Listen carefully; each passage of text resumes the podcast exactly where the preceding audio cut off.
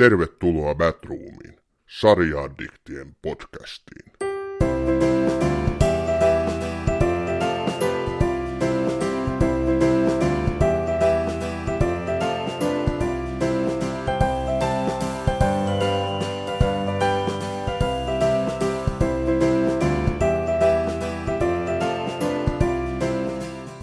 Ossi Rajala, päivää taas kerran. Voisitko nyt, kun mä kysyn aina näin perinteisesti tähän alkuun, että mitä kuuluu, niin voisitko antaa suoran ja helposti ymmärrettävän vastauksen, ettei taas voi kahta viikkoa miettiä, että, sä, että mitä se oikeastaan tollakin tarkoittaa?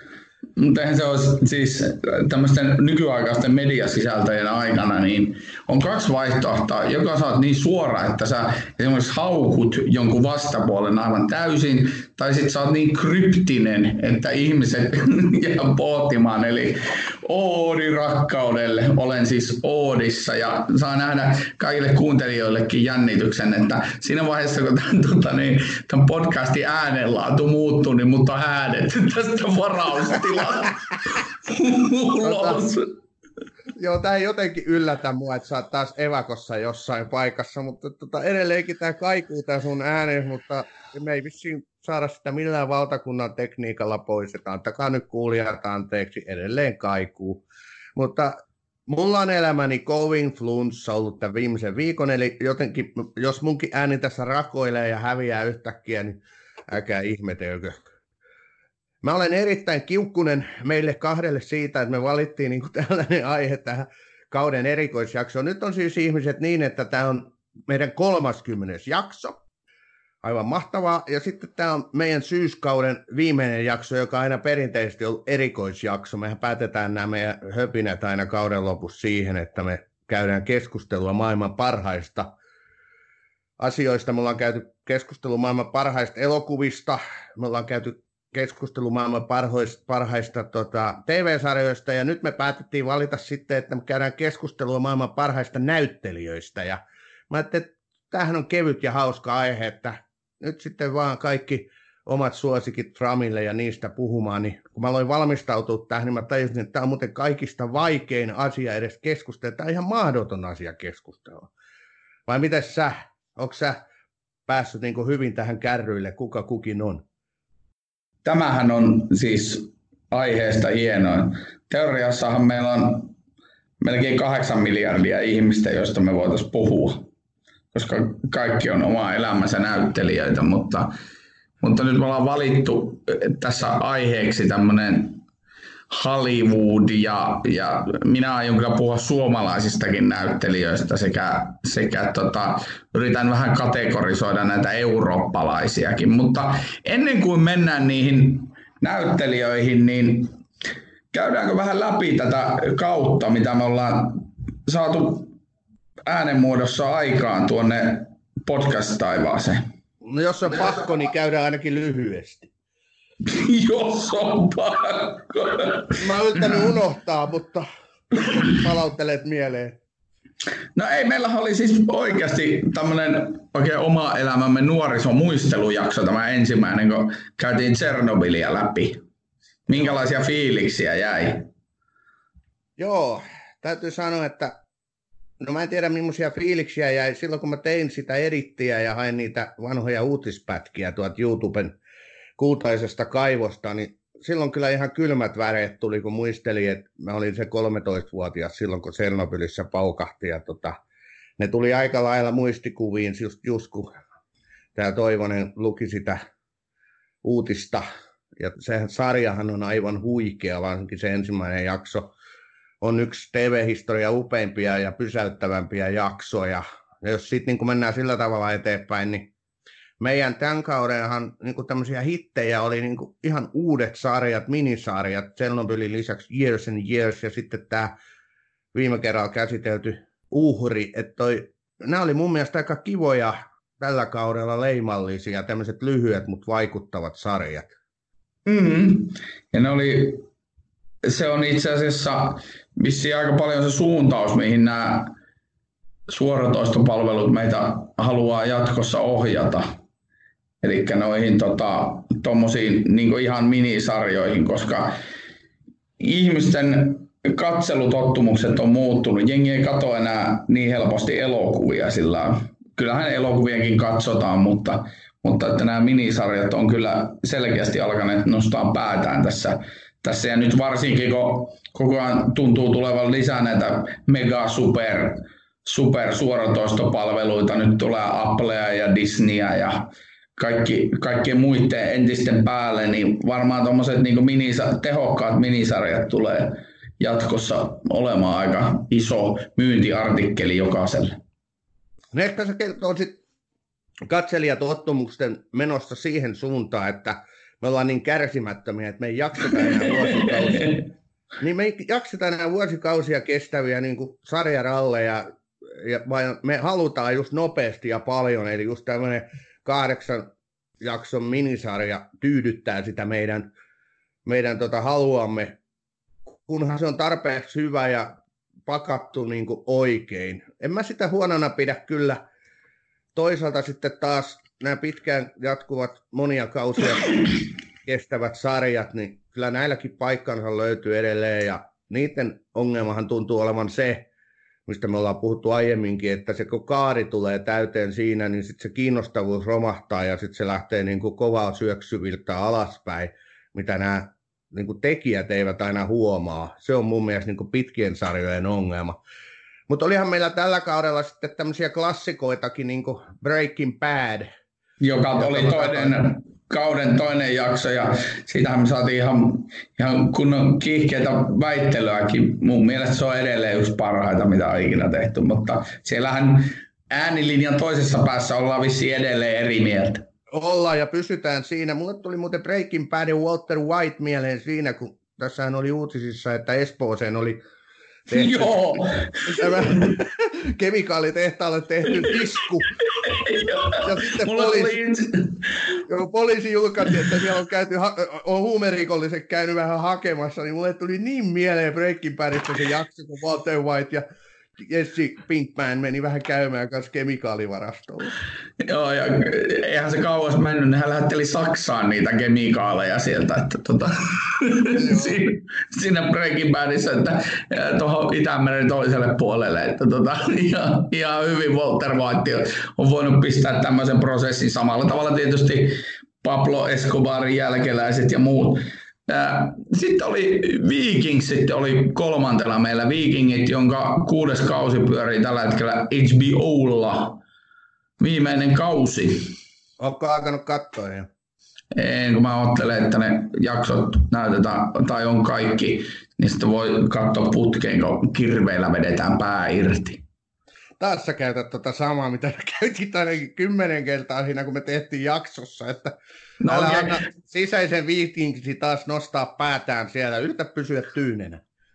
Se on hyvä, hyvä tämmöisessä, tämmöisessä hienossa sosiaalisen median palvelussa kun Kuorassa oli ky- kysymys, että osaisivatko viikingit oikeasti taistella. Ja, ja se, on, se on minusta ihan, ihan hyvä kysymys sille, että, että tota, ei niillä varmaan ainakaan niin teknistä semmoista miekkailuopetusta ole ollut, kun mitä nykyaikana on. Ja sitten kun meille tuli Family Guy, vai oliko siinä välissä jo joku? Eikö siinä oli välissä äh, tupla, tuplapiikit, eli Twin Peaks, sä teit sen tuon. Aivan. Joonas Alanne, kiitos vielä kerran, jos nyt tätä kuuntelet jostain kumman syystä, niin kiitoksia. jos, jos olet häiriintynyt podcastin äärelle. Joo, kyllä se oli todella hauska tehdä Joonaksen kanssa. Hän on niin kuin kävelevä Twin Peaks-asiantuntija ja huomasin myöskin niin kuin David Lynch-asiantuntija ja me tehtiin se siellä kuppilassa, mikä oli vielä niin kuin ympäristönä tämmöinen hyvin erikoinen ja ihmiset tuli suurin piirtein pyytämään nimmaria. Ei kyllä multa, mutta Joonakselta. Ja tota, se oli, se oli kyllä kaikin tavoin hauska. Mä muuten katoin David Lynchin Mulholland Drivein tässä pari päivää sitten ja totesin jälleen kerran sen, että katsoakseen David Lynchin elokuvaa sinun pitää olla David Lynch moodissa, joka tarkoittaa istu punaisessa pimeydessä, juo punaviiniä ja anna itsesi leijua. Sitten ehkä ymmärrät siitä elokuvasta jotain. Ja jos ymmärrät siitä elokuvasta jotain, nostan sinulle hattua. Mutta vaikka et ymmärtäisikään, huomaat, kuinka loistavasta ohjaajan erosta on kyse. Eli David Lynch on kyllä täydellisen omalaatuinen kaveri. Eli Mulholland Drive, katsokaa, vuonna 2001 valmistunut erinomainen tekele. Naomi Watts näyttelee muun muassa pääosaa. Mitä on punainen pimeys? no jos sä nyt muistat yhtään Twin Peaksia tai ylipäätään Joo. mitään, mitä Lynch on tehnyt, niin hänellä on niinku tää, tällainen värimaailma, mikä on pimeä, mutta punaista. Punainen ja pimeä yhdistyvät. Mahtavaa. Sitten me tehtiin Takala Nartun kanssa, joka ilmoittautui Family Guyn kokemusasiantuntijaksi. Sinänsä hieno sarja ja se McFarlanein leimautuva. Sitä oli, sitä oli kyllä tosi hauska tehdä. Se oli muuten yksi siis oikeasti, mä en tiedä, hauskimpia niin kuin, jaksoja tutkia ja seurata sitä sen tekemistä. Et siinä, niin kuin, siinähän on mielenkiintoinen se story. Se Family Guy jatkuu edelleen.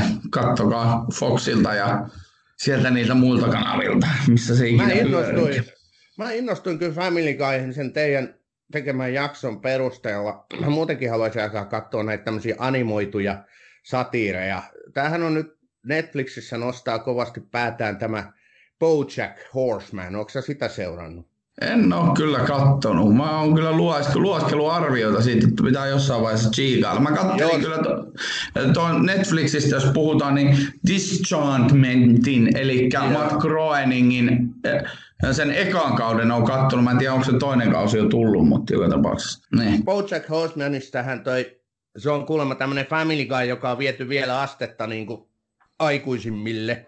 että siinä on aika härskiä ja hulttista huumoria puhuu myöskin sellaisista kielletyistä aiheista kieli keskellä suuta, että senkin takia siinä olisi hauska tutustua. Mulla on ystävä, joka on tota, todellinen asiantuntija tässä sarjassa. Voipi olla, että täytyy alkaa suunnittelemaan jaksoa, mutta katsotaan. Onhan noita, siis piirrettyä niistä tulee, mutta tuossa räävittömyydessä niin on hankala niin mennä South Parkin ohi. Että. Kyllä. No sitten seuraavana oli Big Little Lies hieno, mukava jakso tehdä. Ja terveisiä taas jälleen kerran siellä eh, Big Little Lies kuvaa Monterreyn pikkukaupunki Californiassa. Terveisiä sille Mountain Viewn kuuntelijalle siellä. Olet edelleen linjoilla. Olen seurannut. Terveisiä Californiaan. Saa ottaa, saa ottaa tuon meidän somen kautta yhteyttä siellä Patreon Podcast somessa ja ää, Facebookissa ja Instagramissa. Mutta ei kannata tulla käymään Suomessa. Mä voisin kuvitella, että Kaliforniassa vähän erilainen sää kuin tällä hetkellä on täällä rakkaassa kotimaassamme. Ehdottomasti, ehdottomasti. Tämän jälkeen kotimaasta puheen ollen tehtiin toinen suomalaisen sarjan jakso, Sorjonen, jonka kolmas kausi pyörii nyt jouluviikolla kol- kolmatta viikkoa Yle Areenassa. Joo, ja mä oon katsonut nyt muutaman jakson Sorjosen kolmannes kaudesta tähän alkuun, ja samaa tuttua linjaa tuntuu jatkamaan, eli rikokset vaan synkistyy ja maisemat synkistyy, ja esittäjien mieli synkistyy, että mennään yhä syvempiin vesiin. Ihan hyvältä vaikuttaa. Keep on good work. Viimeiset on sitten uh, Years and Years ja Uhri, kaksi brittisarjaa. Toinen tietysti enemmän skotlantilainen, skotlantilainen, mutta Years and Years on kyllä aivan siis huikea. Nyt kun on seurannut tätä maailmaa tuon jakson tekemisenkin jälkeen, ei siitä nyt niin montaa viikkoa, mutta jonkin verran kuitenkin, niin onhan se, siis se on jotenkin ihan siis käsittämättömän niin kuin, toden tuntuinen lopulta se sarja. Sitähän me jauhettiin siinä jakson aikana, että kun nehän on osa jo tapahtunut, mitä siinä sarjassa kuvataan niin kuin tulevaisuudessa tapahtuvaksi. Että kyllä mennään niin kovaa vauhtia. Mä tästä tuli mieleen mä linkkasin sullekin, oli tämä Hollywood Reporterin tämän vuoden kovimmat sarjat jakso tai julkaisu. Artikkeli, julkaisu. Artikkeli, kyllä. Niin siinä oli aika hyvin, olin, olen samaa mieltä mitä siinä oli, mutta sitten siitä puuttui juuri years and years ja sitä mä en voi käsittää. Mutta se, se oli se sitten saanut taas, mä katsoin sitten taas tuolta sosiaalisesta mediasta, että ainakin Briteissä Years and Years oli palkittu jo, jossakin niin kuin parhaana, vuoden parhaana sarjana. Että kyllä se niin kuin huomiota on saanut ehdottomasti. Niin, kyllä. Ja, mutta Chernobyl on myös kaikilla näissä, kaikissa näissä vähänkin arvostetuissa julkaisuissa niin on ihan kärkipäässä, enkä yhtään ihmettele. Ja sitten tullaan tähän, joko sä oot toipunut uhrista. Pikkuhiljaa alan päästä yli, kyllä. Se on kyllä yksi, yksi niin kuin, se kuuntelijoille tiedoksi, tämä on jouluviikko 2019, kun tämä tallenne tulee ulos, niin teillä on vielä kuukausi aikaa katsoa Yle Areenasta tuo, tuo sarja. Ja suosittelen, se, on, se kestää kokonaisuutena kolme ja puoli tuntia. Siihen voi vaikka joulun välipäivän uhrata ja sen jälkeen lähteä kolmen tunnin lenkille, että saa pään tyhjäksi sitä sarjasta. Joo, tosi joulumieli oli, oli sen jälkeen, kun katsoit Joo, niin tota, joka tapauksessa niin tosiaan tammikuun loppuun 2020 se on Yle Areenassa vapaasti katsottavissa ja suosittelen. Ja se on kyllä niin kuin edelleen yksi, yksi vaikuttavimpia katsomiskokemuksia lähiajoilta. Ja se, mikä siinä oli niin hauska, niin se tuli ihan yllättää eteen. Ja mä jopa aloin miettiä sen katsottua niin, että onko oikeasti Yle Areena esimerkiksi täynnä tällaisia sarjoja, minkä olemassaolosta ei ole vaan tietoa, että onko onko, onko sen kaltaisia sarjoja niin kuin paljonkin, koska se on niin loistava ja vaikuttava ja heittämällä menee niin kuin parhaiten koskaan näkemien sarjojen joukkoon. Et, et täytyy oikein alkaa kahlaa sitä Yle Aranaa enemmänkin. Kun Yle haukutaan tuolla sosiaalisessa mediassa ja monessa, niin kuin, että niillä on, siellä on agenda ja niillä on, siellä on, puhutaan tästä Yleen tämmöisestä poliittisesta suuntautumisesta, niin siellä on aina Sehän tarkoittaa uutis- ja ajankohtaissisältöjä. Ja aina Ylen moittimisessa unohdetaan urheilu. Esimerkiksi se Yle nostaa pienlajeja esiin tosi hienosti. Se nostaa suomalaisia elokuvia, suomalaisia sarjoja. On siis Ylen niin kuin merkitys tämmöiselle suomalaiselle niin kuin ruutuviihteelle ja myöskin audiosisällölle on ihan, ihan kiistaton. Se on merkittävä toimija. Ja mä haluan kyllä sanoa, että Yle Areenassa löytyy vaikka ja mitä. Muun muassa tällä hetkellä muutama päivä sitten sinne tuli Atte Järvisen ihmisten puolue 15 minuutin, 15 minuutin jakso ja silloisesta, se on alkanut 2008, mä en muista kuinka monta vuotta ne niitä jaksoja teki, mutta kuitenkin yllättävän ajankohtaisia on vuoden 2008 jutut. Suosittelen. No minäpä, minäpä kerron sinulle, että koska sinä mainostit sitä mulle niin tolkuttomalla tahdilla, niin mä haluan nyt tänään sitä katsoa. Mä katsoin niitä ensimmäisiä jaksoja, ihan kun olisi eilen tehty, niin käsittelin sitä samaa asiaa. Okei, kun se oli Georgian sodasta, niin puhetta, niin siinä nyt vähän sitten jo tajus, että tämä ei ole ehkä ihan eilispäivän juttu, mutta muita osin se kyllä on. Niin, no se on nyt, siis nyt olisi aihe Ukraina, niin kuin sama, se, koska se on Venäjä sidonnainen. Se on erokas sarja, meidän on tehtävä siitä joskus oikeasti oma jaksonsa. Se on hyvä päivä, sitä ei voi niin kuin peppukuivana katsella sitä sarjaa. Mitä? Ai vaipat. Joo. en mä nyt ihan tota tarkoittanut, mutta pysytään tossa. Tämä on Batroom. Välillä innokkaasti, aina äänekkäästi. Nyt mennään Ossi varsinaiseen aiheeseen ja mä kysyn sulta heti alkuun tällaisen tärkeän kysymyksen, että mikä tekee näyttelijästä hyvän? TV-sarjassa kun puhutaan, niin se on totta kai silmät ja ilmeet. Ja sellainen tunteiden tunnistettavuus tässä. Lähinnä kasvot on tietysti tärkein, mutta jos ajattelee niin esimerkiksi teatteria, niin siellä on hirveän tärkeää tämmöinen kropallinen ilmaisu, kädet, kädet, koko vartalo. Totta kai on se yleensä näissä TV-sarjoissakin, mutta kun TV-sarjoja kuvataan niin läheltä, niin sanoisin tunteiden tunnistettavuus. Kyllä tuli niin joukoturkkamainen vastaus, että kiitos siitä. Mä itse korostasin sitä, että hyvä näyttelijä tekee karismallaan huonostakin elokuvasta hyvän. Eli tota, hänellä on valtava vastuu siinä, mikä se lopputulos tulee olemaan. Et mä kun aloin tehdä tätä listaa omista suosikeista, niin nämä on niin subjektiivisia nämä arviot näistä tyypeistä. Jos, kun mun taas miesnäyttelijöiden listassa on 20 nimeä ja naisnäyttelijöiden listassa saman verran ja sitten katsoi, paljonko ne on voittanut Oscareita, Baftaa tai Golden Globea, niin sillä ei oikeastaan mitään merkitystä, vaan se just, että mikä sen kyseisen näyttelijän niin kuin vaikuttavuus siihen elokuvan tai tekeleen onnistumisen on ollut, niin se on ratkaisevaa.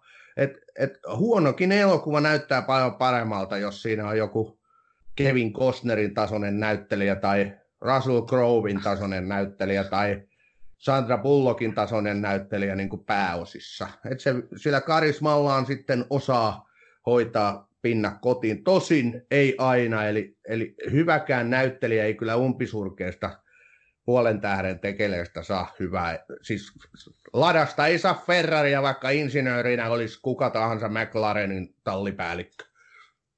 McLaren ihan viime aikoina ollut aika syvällä suossa. Hmm, 20 näyttelijän lista. No niin, niin. pitäisikö siihen mennä? Tehtää käymään kaikki. No aletaan käymään. 20 niin, no, no niin, aletaanpa sitten. Joo, näin nyt on absoluuttisessa paremmuusjärjestyksessä, paitsi että ykkönen on kyllä ykkönen, siitä ei pääs mihinkään. Et aloitetaan nyt tällainen niin sukupuolisensitiivisesti miesnäyttelijöistä ekaksi niin on vain yksi herra, joka voidaan mun mielestä sanoa, että on, on paras miesnäyttelijä kautta aikojen, ja hän on Robert De Niro. Eli toi, ajattele, ajattele sieltä tuli heti, joo, niin ajattelee hänen niin uraansa, missä on lähtenyt joskus 70-luvulta, mihin se on edennyt tänä päivänä. Se, se pitää sisällään noin 25 elokuvaa, täysmittaista elokuvaa.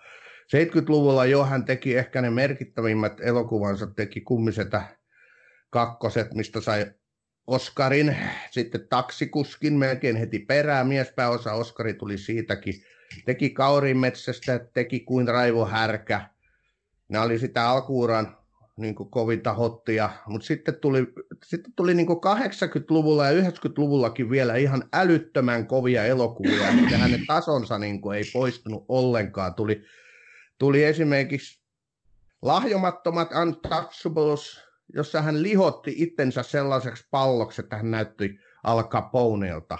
Se ei siihen aikaan ollut mitenkään yleistä vielä, että näyttelijä pistää kroppansa näin tiukille, että suorastaan se käy terveydelle vaaralliseksi.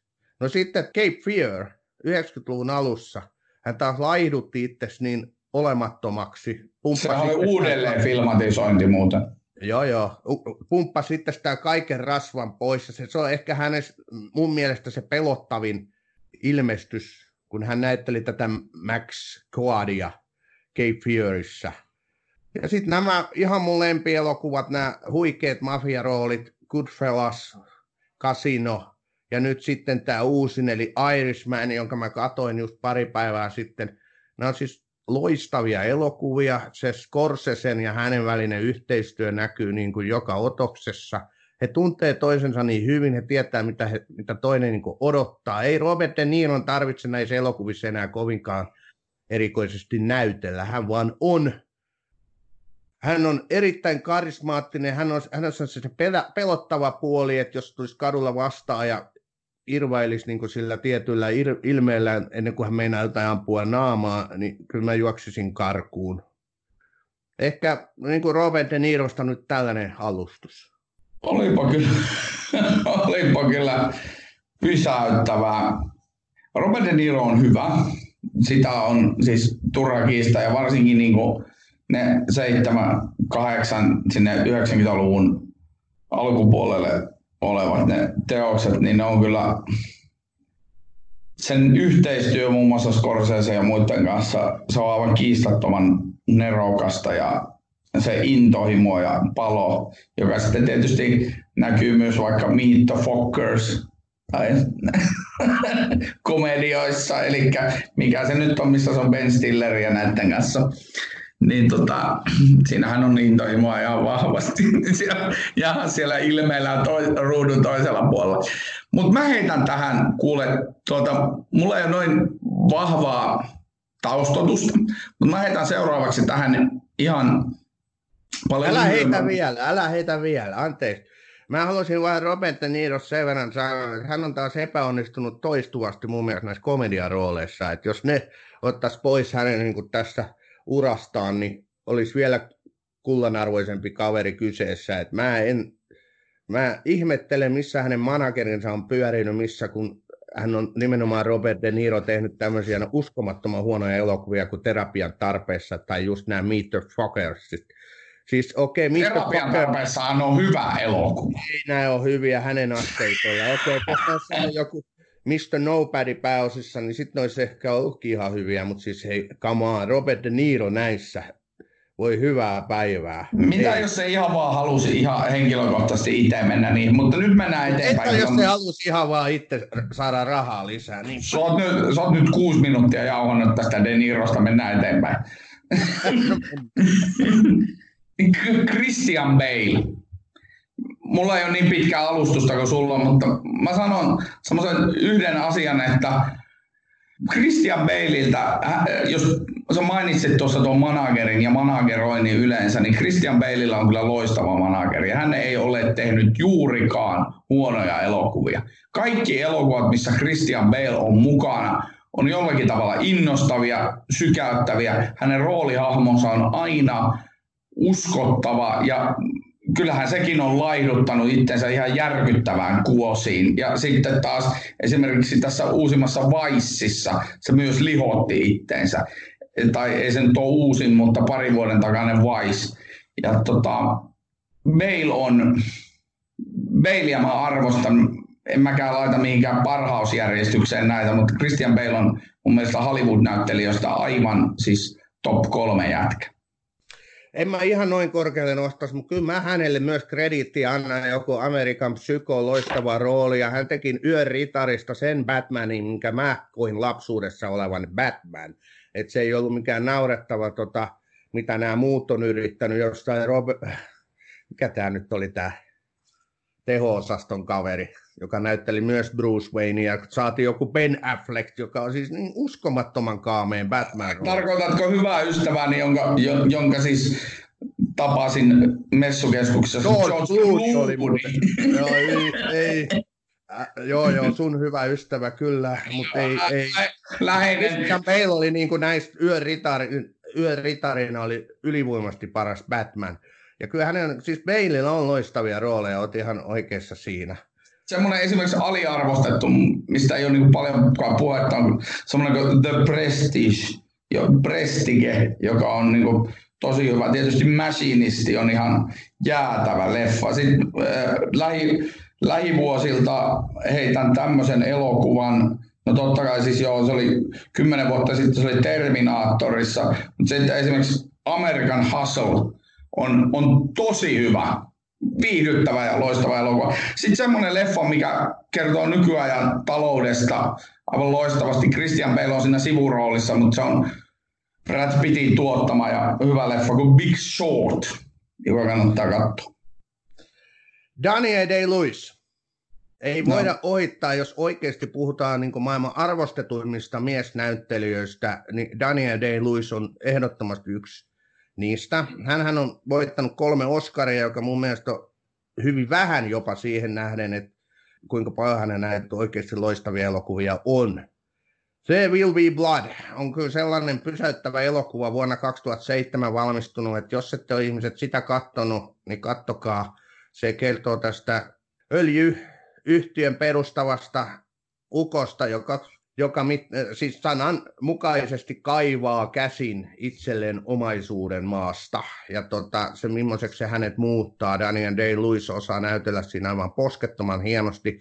Daniel Day-Lewis on siitä kuuluisa, että hän menee niin psykoottiseen tilaan valmistautuessaan näihin rooleihin, että hän joutuu kuukausia sen roolin jälkeen niin pääsemään irti siitä roolistaan. Sen takia hän tekee hyvin harvoin elokuvia.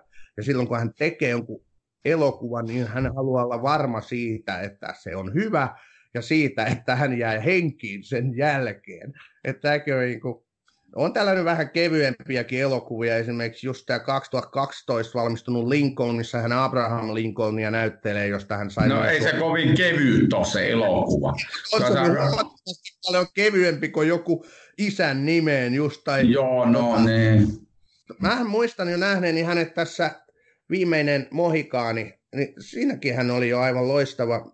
Mä en tiedä, sopiko hän nyt siihen rooliin niin hirveän hyvin muuten, mutta hän kyllä sen roolin vedetty ja otti sen elokuvan haltuunsa. Et on kovan luokan näyttelijä, ei yhtään huonoa elokuvaa, en muista häneltä nähneeni. Mm. Aika lailla samankaltaisia roolisuoritukset, mutta Oskareitahan niistä on tippunut. Daniel Day-Lewis on kyllä loistokas ja jotenkin kuvastaa sen niin kuin, tätä uraa aika hyvin, että sen ura on kestänyt suurin piirtein yhtä pitkään kuin Robert De Nirolla. Robert De Nirolla on IMDBssä 120 merkintää näyttelijäkohdalla, Daniel Day-Lewisilla on 30.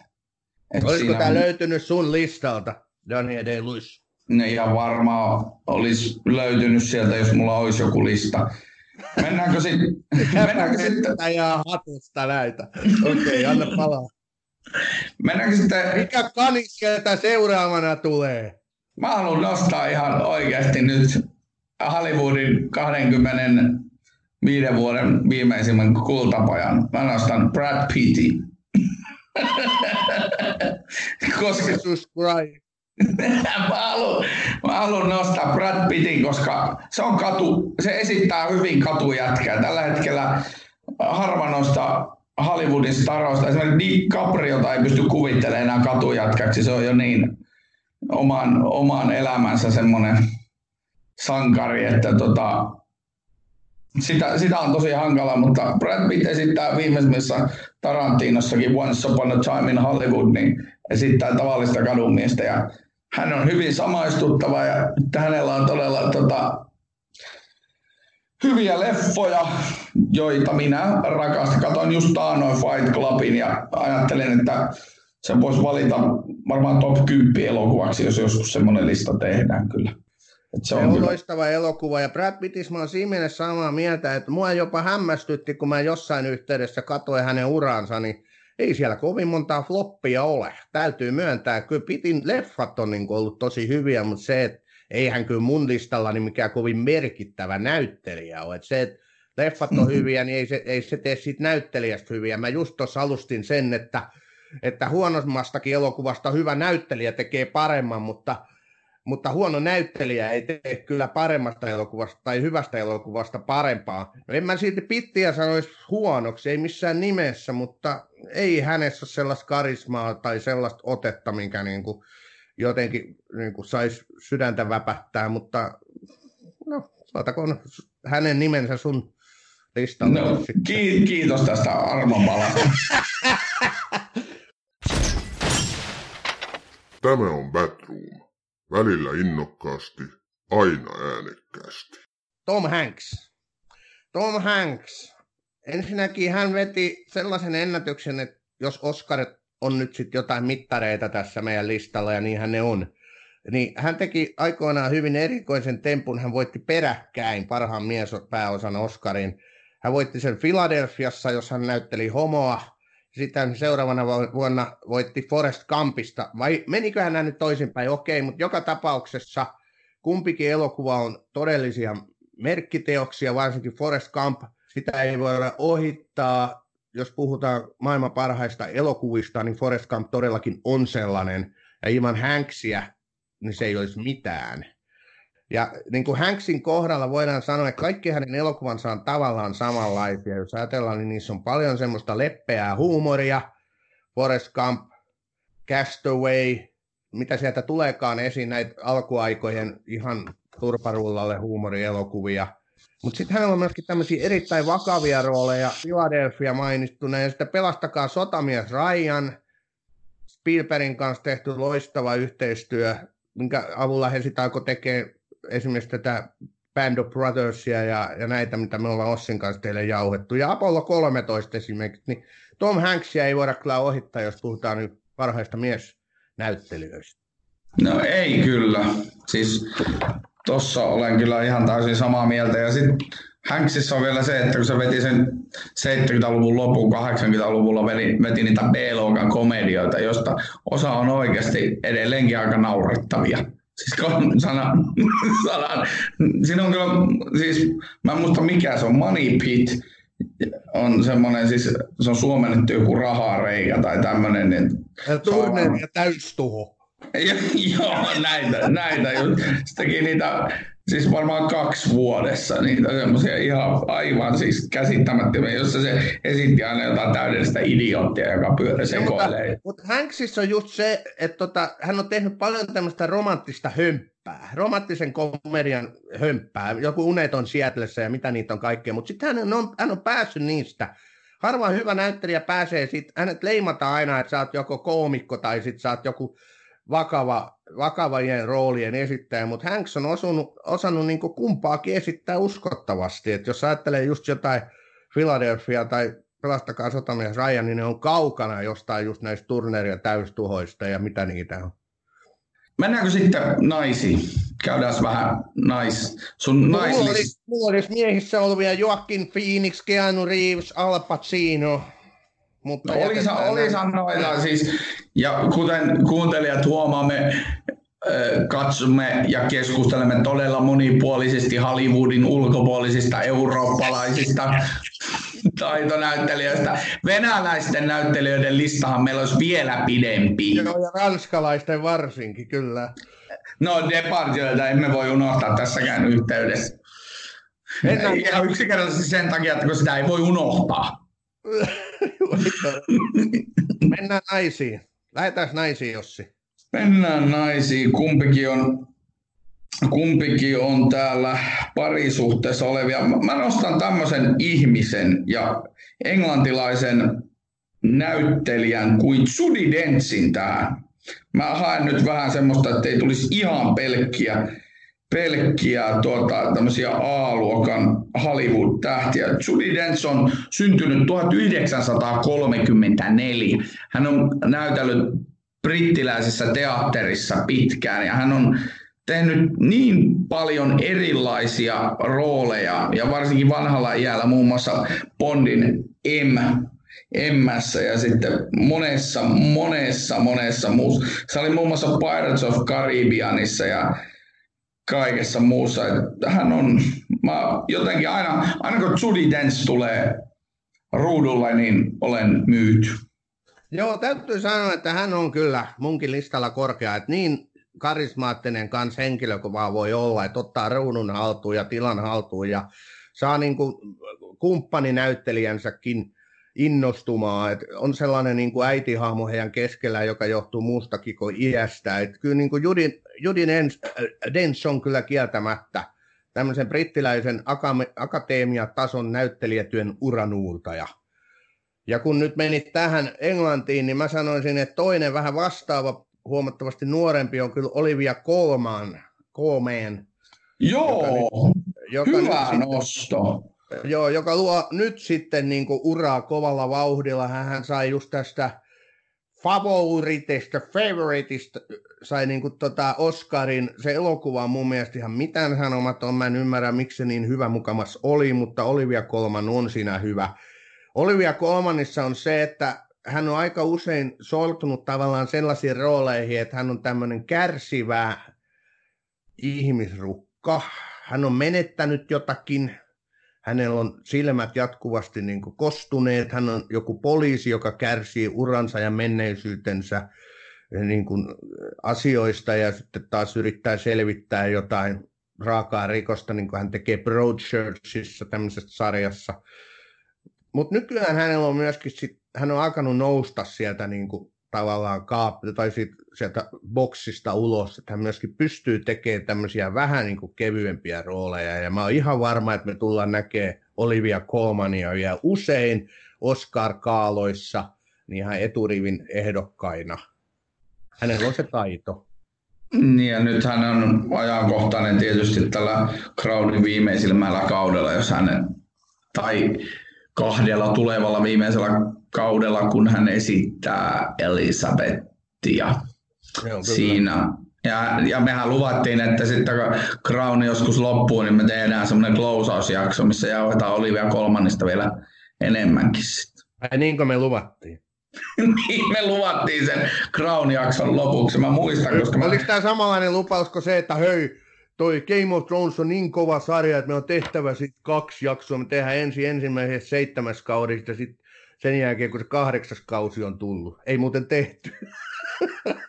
Eikö tehty? Eli kuuntelijat, meihin ei kannata välttämättä luottaa, jos me lupaamme jotain.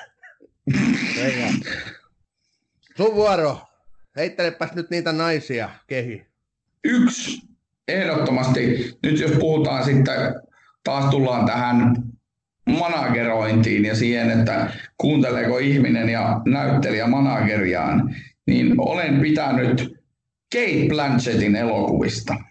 Jostain syystä ei ne kaikki ole mitenkään elokuvahistorian merkkiteoksia tai uusia Citizen keinejä tai kummisetia, mutta Kate Blanchett on luotettava, aina kun hän on ruudulla, hän esiintyy uskottavasti, hänen ilmeensä ovat äh, samaistuttavia, hän on hyvin semmoinen selkeästi, äh, hänen tarinaan kerrontaansa pystyy tarttumaan.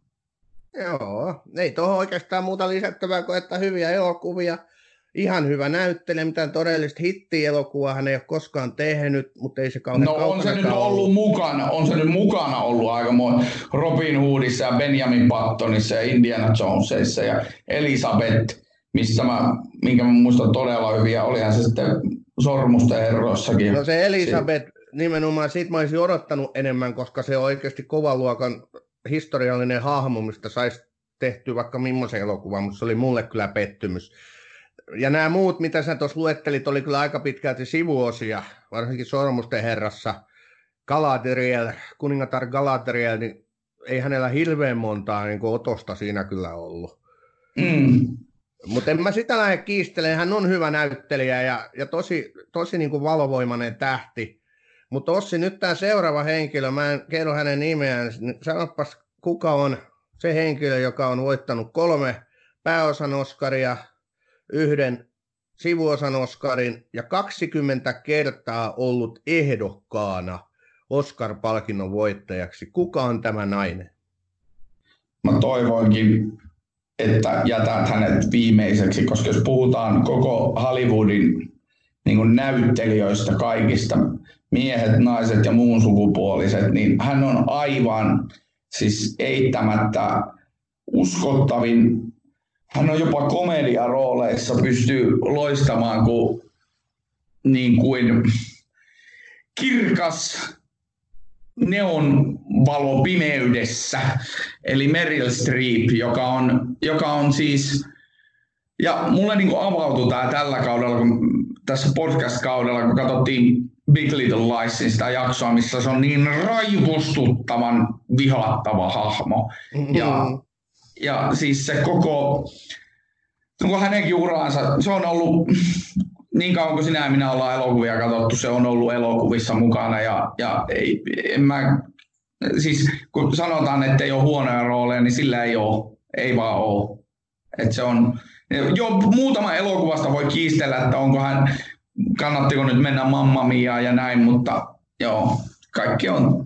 Hänelle ei ole huonoja elokuvia, koska hän ei ole suostunut semmoista ottaa vastaan, koska hän keskittyy täydellisesti sen elokuvan tekemiseen ja tekee sen, mitä vaaditaan. Hän vaikka opettelee uuden kielen, niin kuin hän on tehnyt. Hän tota, siis lukee kaikki mahdolliset historialliset lähdeteokset sitä roolia varten, mitä hän on muun, sitäkin tehnyt. Hän, hän niin kuin imee kaiken mahdollisen tiedon, jotta hän voi antaa sen siihen ruudulle. Ja sitten hän tuo vielä sen oman käsittämättömän upean karismansa. Et mm. Jos puhutaan niin kuin karismaattisista näyttelijöistä, niin Mary Streep tulee mulle aina ensimmäisenä mieleen. Mä en ole koskaan digannut hirveästi niiden hänen tekemiensä elokuvien niin kuin tavallaan tarinaa tai sitä sen elokuvan olemassaolon tarkoitusta, mutta pelkästään Mary Streepin takia ne elokuvat on sitten aivan loistavia. Et kun mä muistan nähneeni niin tämän Rautarouvan, hän teki siis tuosta Margaret Thatcherista 2012, sai siitäkin pääosan Oscarin, niin sehän oli ihan en mä nyt jotain Mäki Thatcheria pitäisi niin kauhean mielenkiintoisena hahmona, mutta kun mä näin sen leffan, missä Mary Streep loisti Thatcherina, niin olihan se ihan mieletön. Sitten kun miettii näitä elokuvia täältä niin 70-luvun taasta alkaen, niin onhan nämä semmoisia niin historiallisiakin, historiallisiakin spektaakkeleita, että, että, että minun Afrikkaani tai ranskalaisen luutnantin nainen tai... Siinä muuten, siinä muuten siis... Reunalta tai... Ranskalaisen luutnantin naisessa on semmoinen kaikille, jotka katsoo sen leffan jossain vaiheessa. Siinä on semmoinen kohtaus, joka Mä muista miksi päädyin YouTubesta katsomaan tätä videota, mutta katsoin semmoisen kohtauksen, kun se näyttelee siis siinä Jeremy Ironsin kanssa. Niin, tota, niin, niin Iron, niillä tulee riita siinä elokuvassa Ironsilla ja Streepillä tai näillä hahmoilla, niin se siis Jeremy Irons lyö Meryl Streepia ja sitten Streep kaatuu sen, sen kohtauksen aikana, niin silloin toi kolauttaa päänsä oikeasti lattiaan, jonka ansiosta Irons unohtaa, että kuvataan ja se hätääntyy ja hyökkää kohti Streeppiä. Mutta Streep näyttelee edelleen. Eli se on siinä, edelleen siinä roolissa. Se näyttää kädellään Ironsille, että ei käy mitään. Ja se vetää sen kohtauksen niin loppuun. Siinä, kun sen kohtauksen katsoo hidastettuna, niin striippi lyö itse asiassa aika lujaa päänsä lattiaan. Ja se mun mielestä kuvastaa sitä ihmistä todella paljon. Siis se vetää nämä roolit kyllä loppuun saakka. Yksi mieleenpainuva elokuva häneltä on myöskin Doubt-epäilys, joka on vähän samankaltainen kuin tässä Big Little Liesissa – hänen esittämänsä rooli, hän näyttelee tämmöistä nunnaa, joka epäilee, että pappi on hyväksikäyttänyt poikia, ja se, siinä roolissa hän on yhtä vihattavan raivost, siis rakastettavan raivostuttava kuin tässä Big Little Liesissa. Hän on ehkä se yksi kaikki aikojen parhaista näyttelijöitä ihan sukupuoleen katsomatta, että kyllä niin kuin uskomattoman hyvä. Aivan okay. siis nais, naisnäyttelijöistä tässä olisi voinut puhua vielä pitkään. Esimerkiksi mun listalta olisi löytynyt Emily Blunt, Sigourney Weaver, Reese Witherspoon ja Jennifer Lawrence. Tässä sulla jäi sanomatta? Mulla jäi hyvin pitkälle samanlaisia. Mä nyt oon mieltynyt näihin vanhoihin rouviin, just tämmöisiin Judy Densin tyylisiin brittinaisiin. He jotenkin aina säväyttävät minua tuolla valkokankaalla. Mutta se, mistä mä nyt halusin nopeasti tähän loppuun vielä puhua, niin näistä suomalaisista näyttelijöistä. Mainitsis jotain muita suomalaisia näyttelijöitä kuin Veskuloiri, jotka sulla on jäänyt niin kuin oikeasti mieleen tästä elämän varrelta? Mulla on jäänyt mieleen esimerkiksi Esko Nikkari, joka oli ehdottomasti mun lempinäyttelijöitä kautta aikaa. Valitettavasti hän on jo edesmennyt. Esko Nikkari tekee muun muassa tässä Pohjanmaa elokuvassa siis uskomattoman hienon kohtauksen, kun hän näyttelee henkilöä, joka yrittää olla näyttämättä humalaiselta. Eli hän näyttelee, hän näyttelee humalaista, joka yrittää olla näyttämättä humalaiselta. Ja se on kyllä niin kuin mun mielestä TV-historia yksi hienoimpia suomalaiskohtauksia ikinä missä. Nikkarilla oli muutan, muut, muut, muitakin aivan loistavia rooleja. Kuka sulla sitten? Mulla, mä nostan Matti Onnismaan. Ihan pelkästään sen takia, koska se... Kuka se on? Niin. Kukaan ei tiedä, kuka hän on, mutta mä nostan hänet ihan semmoinen elo, lähivuosilta pari vuoden takaa kuin Armo Murha, jonka elokuvan eettisyydestä ja kaikista muista puolista voi keskustella loputtomasti, mutta, mutta Matti Onnismaa mä nostan ihan sen takia, koska se on tullut livenä mua vastaan viimeisen kahden viikon aikana kolme kertaa. Ai, tämä oli se syy, miksi sä halusit nostaa hänet maailman parhaiden elokuvanäyttelijöiden joukkoon. No niin, selvä ja. Kyllä. Tämä on Batroom. Välillä innokkaasti, aina äänekkäästi. Okei, ehkä näihin sanoihin on sitten hyvä päättää. Tämä oli aika sekavaa jorinaa maailman parhaista näyttelijöistä.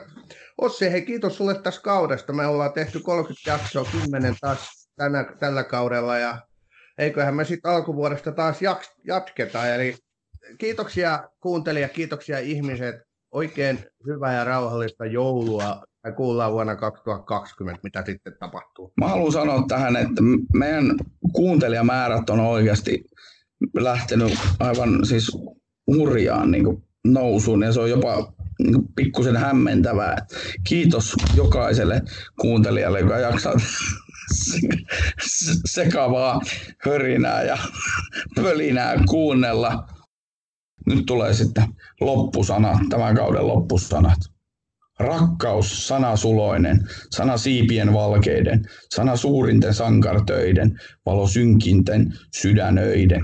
Rinnan yöllinen yksin nyyhky, rauhan viesti ja voiton kyyhky, päivän paiste ja tuike tähden, riemun parhaimman paras lähde. Suden suissia himon ohja, tahdon ponsia tarmon pohja, sana sankarin, Jumalan, rakkaus on valtias maailman.